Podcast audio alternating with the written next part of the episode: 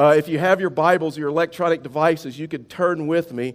Uh, we're in this series. We've been walking through this series in Ephesians, so you can turn with me to Ephesians chapter, two, uh, chapter 3, uh, verses 1 through 13. And so you know, uh, when we entered into this series, this is a large group of scripture for us to, to take in, in one service. And so we're going to get through 13 verses. So if you have your Bible, your electronic devices, you can either turn to or click to Ephesians chapter 3, verse 1 is where we're going to be this morning. As we look at this topic, relationships, what's your status? Now today, the, the topic of the sermon is, is it's complicated. We're going to talk about grace. And so I think we would all agree that grace is one of those things that is multifaceted of the Christian life. Grace at times is complicated. What does grace look like? How do you live grace out? Uh, and so we're going to look at this issue of grace. And, and where this service is headed is we are headed down to, to communion. We are headed down uh, to the Lord's Supper that we'll take all together as a church family at the close of this service because really and truly that's grace expressed. This issue of grace is an interesting thing, and it's an interesting topic when you start looking at God knows everything. I mean, I mean, do you realize God knows everything? He knows, he knows your past, He knows everything that you've done, uh, He knows your present, He knows where you are now, and He knows your future. And the scripture says this, and then He still loves us anyway. I mean, when you look at that, God knows what you're going to do tomorrow. He knows what you're going to do in five years, 10 years, 20 years, 30 years, and He still desires to have a relationship with you. And you know what? If I was God, I would not be like that.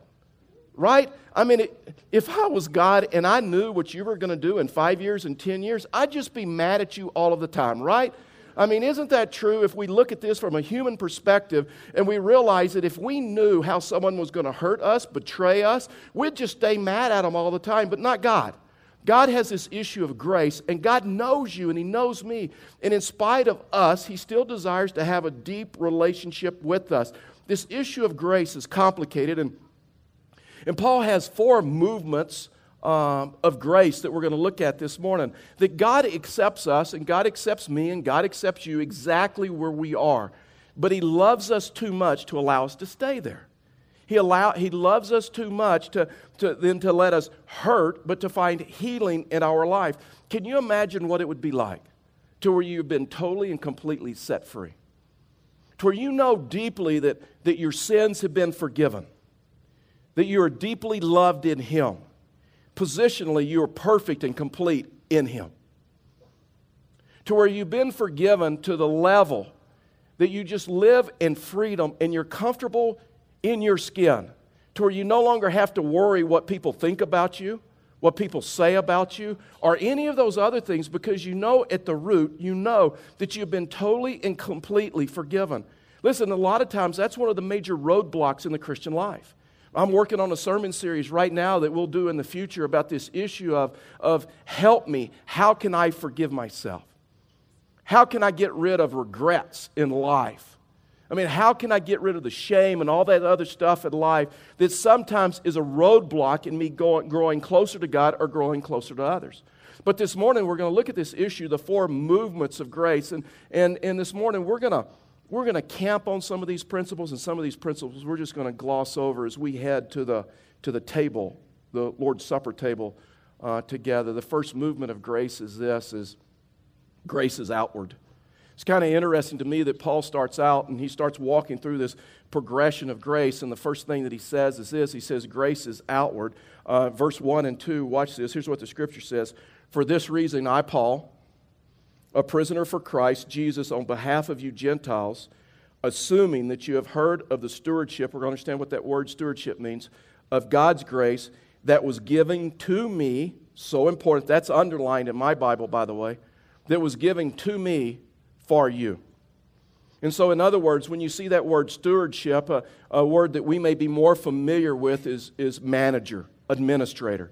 In other words, what Scripture teaches us is when we're in Christ, that we're a manager, we're a manager of the resources that He gives us, we're a manager of the talents that He gives us, we're a manager of the time that He gives us, we're a manager, and we understand that all that we has is His, and that we're a manager of that. One of the things we may not have ever thought about or looked at is this issue of grace. And so he says that guess what? And you're a manager of the grace that has been given to you. See, this issue of grace, this issue of grace, grace is outward. Grace is something that's expressed. And that's why Paul says this says, Grace is given, been given to me for you. And grace has been given to you for me. Grace has been given to you for the relationships and the people around you. Where he says that this stewardship of God's grace, this administration of God's grace, that was given to you for other people. See, the complicated side of grace is this it's understanding this issue of grace and understanding this issue of grace to the extent that I want to express it to others and I, I want to serve others and, and, and at the same time honor God. I don't know if you're like me. But I want to be known as a person of grace. I don't want to be the pastor to where my family and my children hear their dad stand on this platform and talk about grace, but he doesn't extend grace in the home. He doesn't extend grace to them.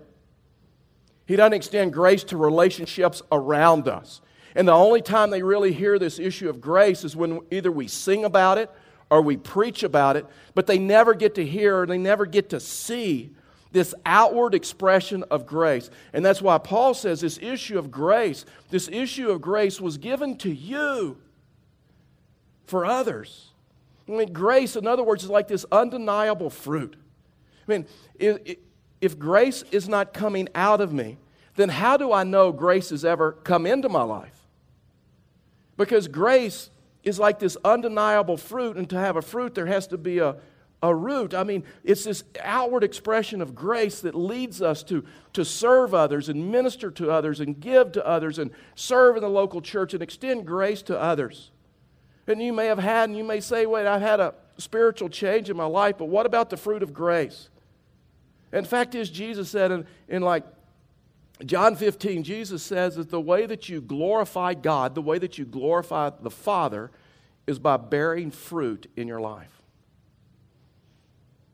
That's the way you bring Him honor, that's the way you bring Him glory. And grace is this undeniable fruit. I mean, grace is this grace is that the, the God of this universe, the creator of this world, wants to have a relationship with you, and He just doesn't want a part-time relationship with you. He wants your he wants your whole life, just not an hour on the weekend, whichever service you attend. Just not 15 minutes or 10 minutes in the morning if you, you if you as you check a spiritual block and and uh, and uh, or spiritual box and, and, and read scripture, but he, he, he wants your he wants your whole life. You heard Ashley on the worship team talk about uh, life journaling. Life journaling is something that we do here uh, life journaling is something all of our leaders do together, uh, and, and many people in our church life journal. If you want to know more about life journaling, you can go to our welcome area, and there's some, um, there's some people that will help you and help you get a life journal. And so life journaling is something that we systematically we read through Scripture and allow God to speak to us through Scripture. On Saturday, uh, we're, we're reading in John chapter 4. And there's a story about the Samaritan woman. And see, the Samaritan woman, if you don't know the story, or maybe the woman at the well, maybe you heard it that way. See, she had a very painful life, and honestly, when we look at our life and, and her life, there's very little difference between where she had been and where you and I have been. Because none of us are perfect, none of us have arrived. And so Jesus takes and Jesus goes out of his way to meet this woman. Jesus is a Jew and she is a Samaritan, and Samaritans and Jews, they, they didn't talk. In fact, the Jews didn't even, didn't even go to this, this village, but not Jesus.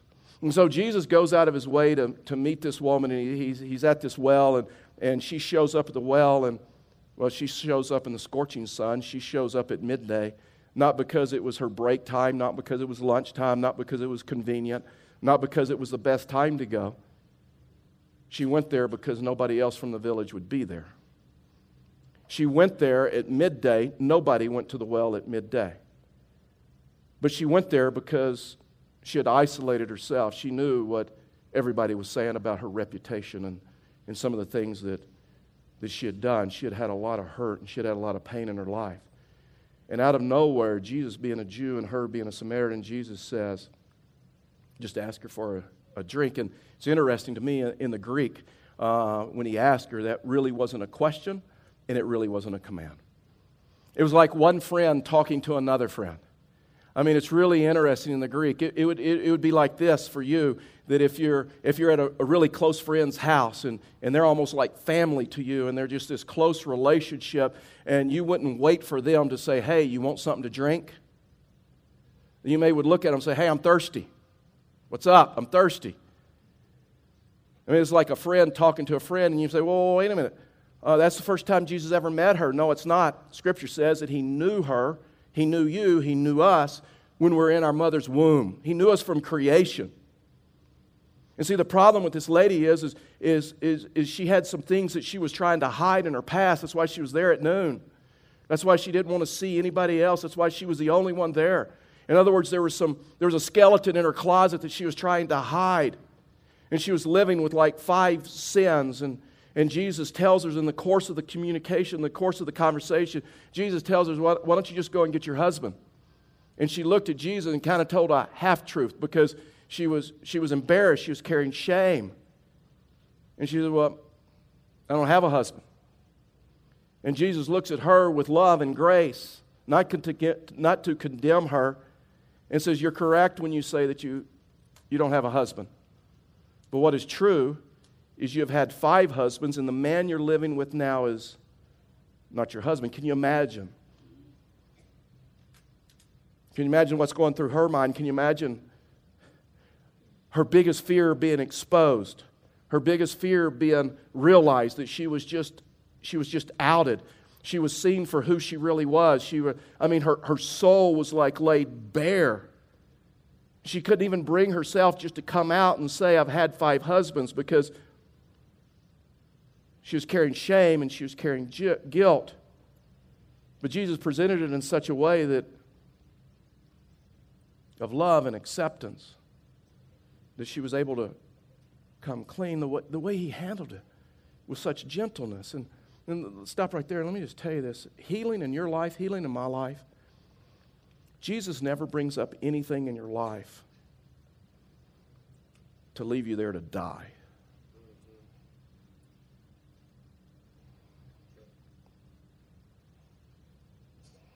Jesus doesn't expose what you and I are trying so hard to hide.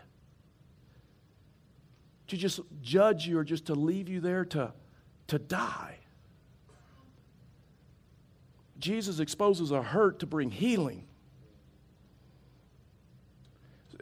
Jesus brings it up, exposes it, so you can not only get saved, but you can get healed from it. When you look at the rhythm, rhythms of Jesus' life in the Gospels, you realize that there were times that Jesus waited till there was enough positive things going on in an individual life before he touched the negative.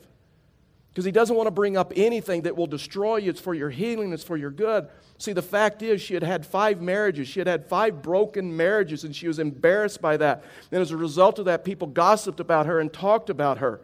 As a result of that, she lived in isolation. I mean, can you imagine? Five times she went to the altar. Five times she said, This one is the one. This one will work. I'll make this one work. Five times she said, I do. I do. I do. I do. I do. I do. All to end with, I don't. And now she's, listen, now she's living with a man because she doesn't want any real commitments. Now she's living with a man because she doesn't want any commitments and she doesn't want to ever be hurt like that again. There's not real love there. Just someone close enough to me to ease the pain of loneliness. And the pain of loneliness is so great, and the pain of shame is so great that I'll, I'll just get some relationships around me, and even though they're, even though they're not healthy, it just eases the pain of loneliness. But see, Jesus didn't just didn't want to ease the pain of loneliness. He wanted to bring healing in her life. And you may say, well, wait a minute, at least I'm better than her. I mean, I, I, haven't, I haven't done all that she's done, but by God's count, we're all like her. By God's count, every one of us has committed at least five sins. And Jesus related to the woman at the well as a friend, and he, he carefully brought her out of isolation. Listen, let me tell you something. False belief is this, is that healing is found in isolation. Healing is found in building walls around you. There's a lot of people, they get hurt. And so, okay, I'll never be hurt like, uh, about, like that again, so I'll live in isolation. But the Bible talks something totally opposite. The Bible says this healing is found in community. That's why life groups are so important. That's why the community of the church is so important. And so Jesus just listened to her, and then he offers her a, a way out. You know what happened to her? She wanted to share it with others, and she like leaves her water jar there and she runs back to town. A town that she lived in isolation. A town where she went to the well when nobody else was there. A town that she ditched everybody because unfortunately for her, her sin was public. And she was worried who she was going to run into at the mall or who she was going to run into at the market. And so she just live in isolation. No longer living in isolation ever again. Fact is, the scripture says that she went back to town totally different. The first movement of grace is outward, the second movement of grace is inward. Now, listen, let me tell you something. When I read this and when I was walking through this, and I says, This doesn't make sense to, sense to me. Why would Paul first say that grace is outward, then it's inward? If I was writing the scriptures, I'd do it the opposite. We get that, right? I mean, we get a normal progression to where first it's inward, then it's outward. And I'm saying he started with outward. You know the reason I think that is? He wanted to show us what outward grace could look like so we would desire it. So we would come up and say, Well, how do I get a life like that? How do I get of a life that is grace giving? And so, so verse 3 how, how the mystery was made known to me by the revelation, as I have written briefly. When you read this, you can perceive my insight into the mystery of Christ, which is not made known to the sons of men in other generations, as has been revealed to the to his holy apostles and prophets by the Spirit. So let's, let's get some definitions down. And, and so he said in, in, in verse 3, he used the words, This is made known to me by revelation. So, what is revelation? Revelation is when God opens your eyes up to spiritual truth. I mean, you ever been, you ever been reading scripture? You ever been life journaling? And all of a sudden that scripture just pops off the page. All of a sudden that scripture and, you know it's so strange. We can i've read john chapter 4 hundreds of times thousands. I've preached on it. I've studied it. Um, and on saturday there's something new that just popped off the page. It's that revelation that god takes and, and speaks a spir- spiritual truth into your situation into, into your life at that moment. And that's why it's called the living word of god and so it was this revelation that, that, that, that, Paul had that opened his eyes. Listen, let me tell you something. Grace is outward, but grace is also inward. Fact is, what Paul would tell us is this grace is developed inward. I mean, we all know Christians that we would say, you know what? They have like developed no grace in their life. Grace is not something that happens automatic. Grace is something that is developed in your life. It's something developed in my life. And so here's what Paul would say. Here's how it's developed, verse 4. When you, when you read this, what is this? The Bible. When you read the Holy Scriptures, when you read this, you can perceive my insight into the mystery of Christ. See, before, back to the Samaritan woman, before the Samaritan woman could express grace outward, she had to have grace inward. When the Samaritan woman knew that the Messiah, Jesus, had forgiven her completely of all of her sins, she could express grace. And it was outward. See, she knew she'd been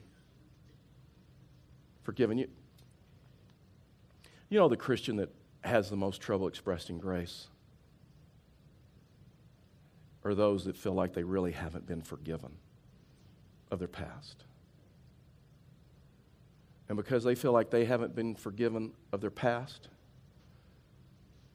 it brings them anger that someone else would be forgiven of their past.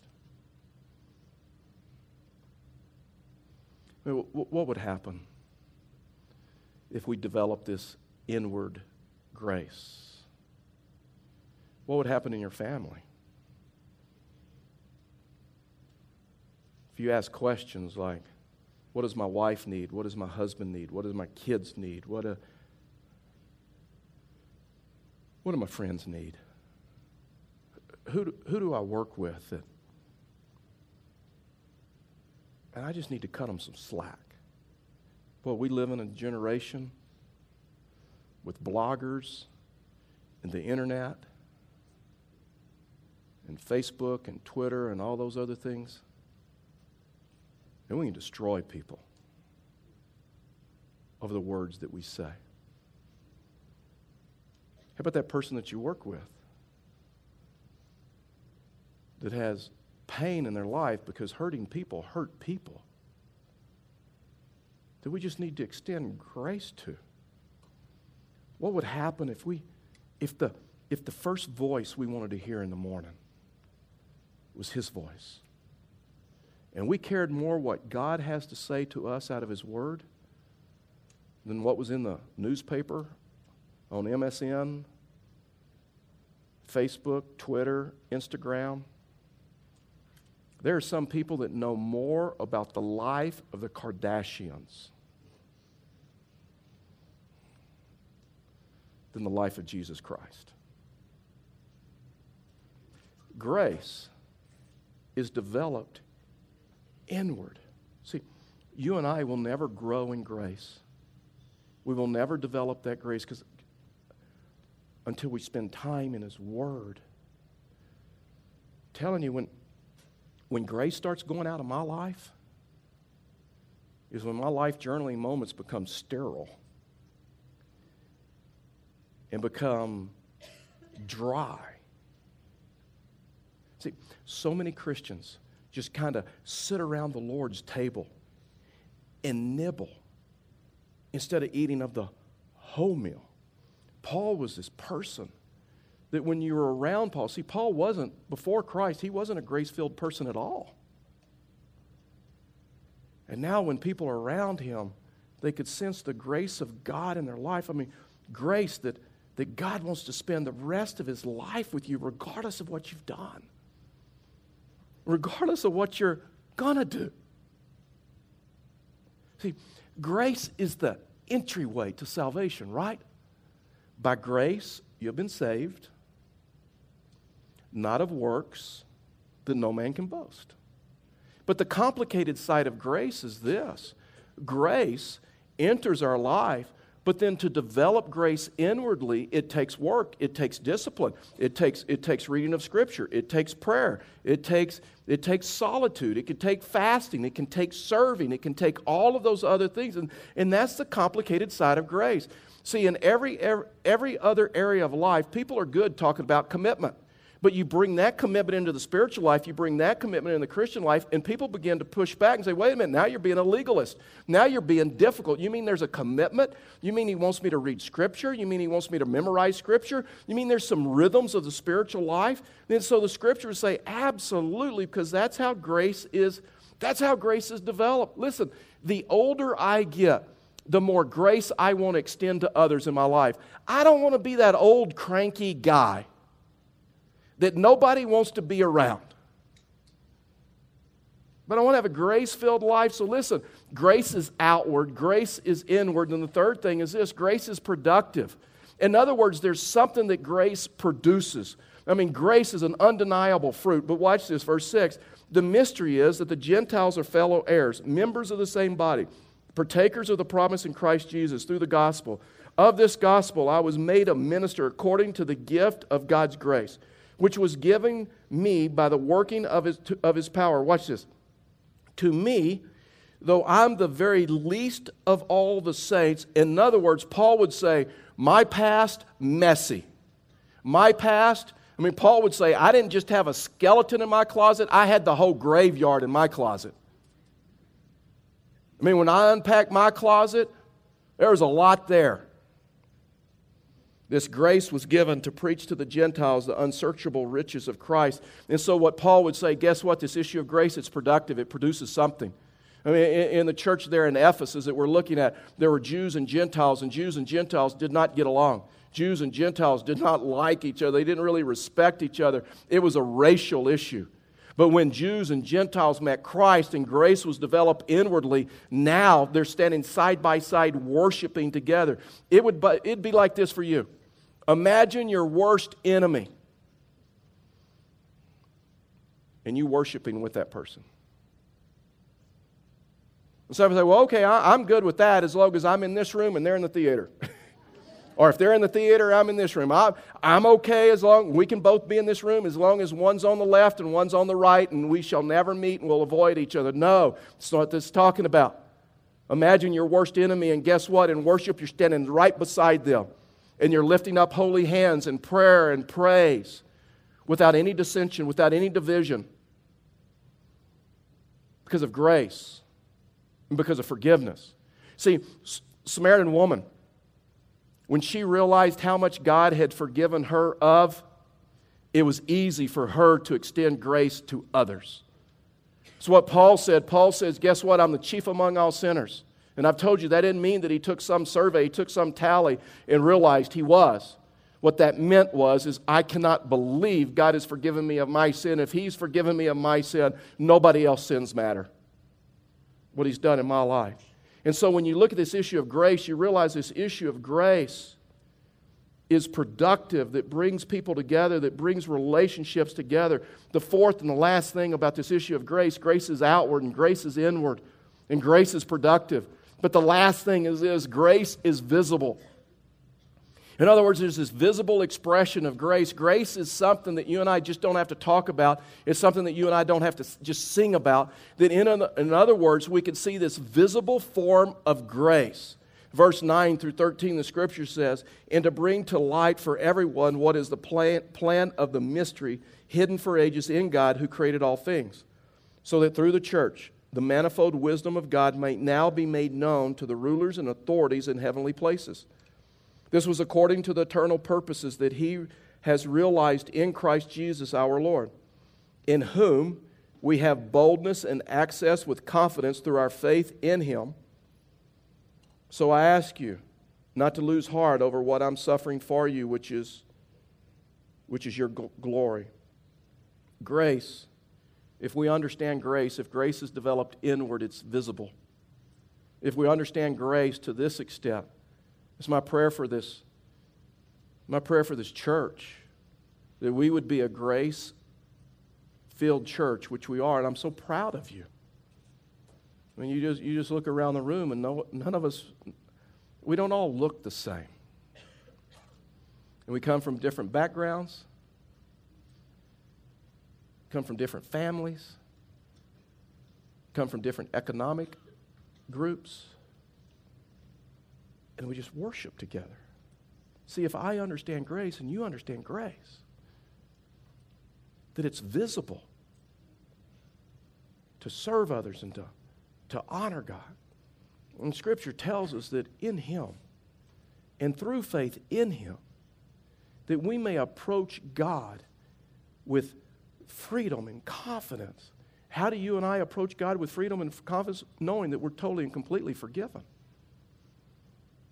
knowing that He loves us and He cares for us. Listen, the truth is, you can, you can be as close to God as you want to be. Because the scripture says if you draw near to Him, He'll draw near to you. So let me just ask you I know, I know grace is complicated, and I know it's multifaceted. But what does it look like in your life? Is there an outward expression of grace in your life? Is it inward in your life to where it's, it's developing in your life? Is it productive? Is it producing some things in your life and then is it visible? Because the visible expression of grace that we have, that we celebrate together as a church, is communion or the Lord's Supper or the Lord's table, whatever your tradition has been, whatever you've called it. It all really means the same thing. And our ushers are going to prepare the elements now, and as we get ready to, to observe the the Lord's Supper together as a, as a church family. And I, and I just want to say these comments before they begin to handing out the bread and the juice. This, this may be your first weekend with us, and you may be wondering, do I, do I get to take of the bread and the juice, or do I have to be a member? Do I, can I not? What happens here? Let me, let me just help you so you understand what happens. Uh, you don't have to be a member of Fellowship of the Rockies to take of the bread and take of the juice. You do have to meet the biblical requirements, and that is this that you've come to a place to where you've placed your faith in Jesus Christ and, and you're a believer. If that is you, then we invite you in just a few moments when the ushers begin passing out the bread and the juice. There'll be two cups on, one, on top of the other. You'll pull both cups out, you'll hold them in place, and then we'll take together as a church family. See, communion, the Lord's Supper, is the biblical expression or the visible expression of grace. That Jesus Christ went to the cross while we were still sinners, knowing what we would do in the future.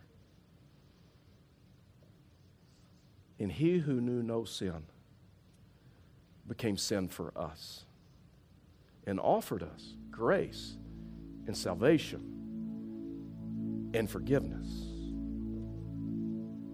The early church history is that the early church would take of a common cup, one cup, and eat from a common loaf of bread.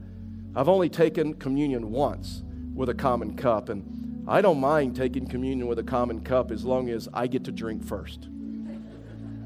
And we were in Bialystok, Poland, and we were doing missions, and that was their tradition. See, the reason that the early church took of a common cup and ate from a common loaf of bread was this issue of unity. It was this issue of a visible expression of grace. That in Christ we are one. In Christ we are one body. In Christ we have unity. And so they'd drink of a common cup and they would, they would take the common loaf of bread and they would tear it, which was symbolic of the body of Christ that he tore his flesh for us so that we may have forgiveness and salvation and grace.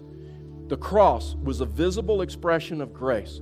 And the reason that we take of this time is to remember what he did for us on the cross. Corinthians tells us that before we take of the bread and before we take of the juice, that we're supposed to examine our lives and where we are with him. As the elements are being passed out, you'll just hold them there in place. But would you examine your life? Would you sit before Him this morning and ask Him, Do you have anything to say to me?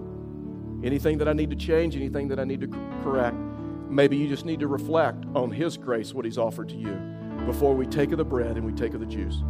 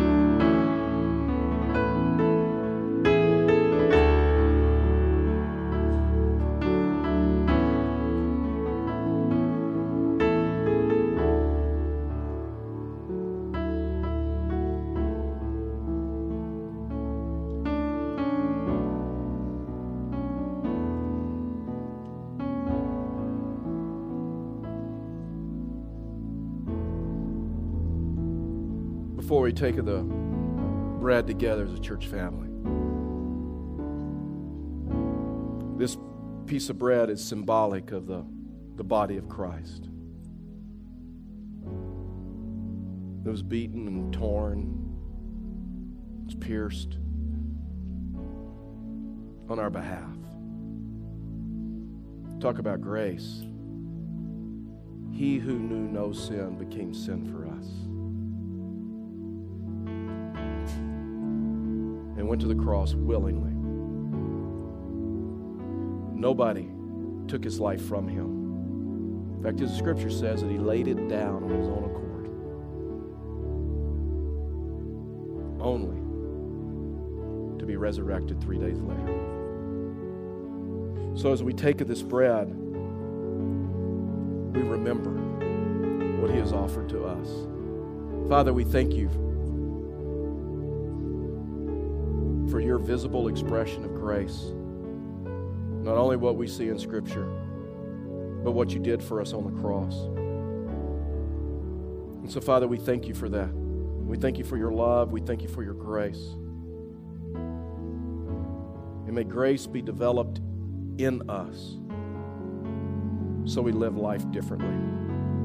May we be willing to extend grace and love to others as you have to us. For we ask these things in Jesus' name, amen.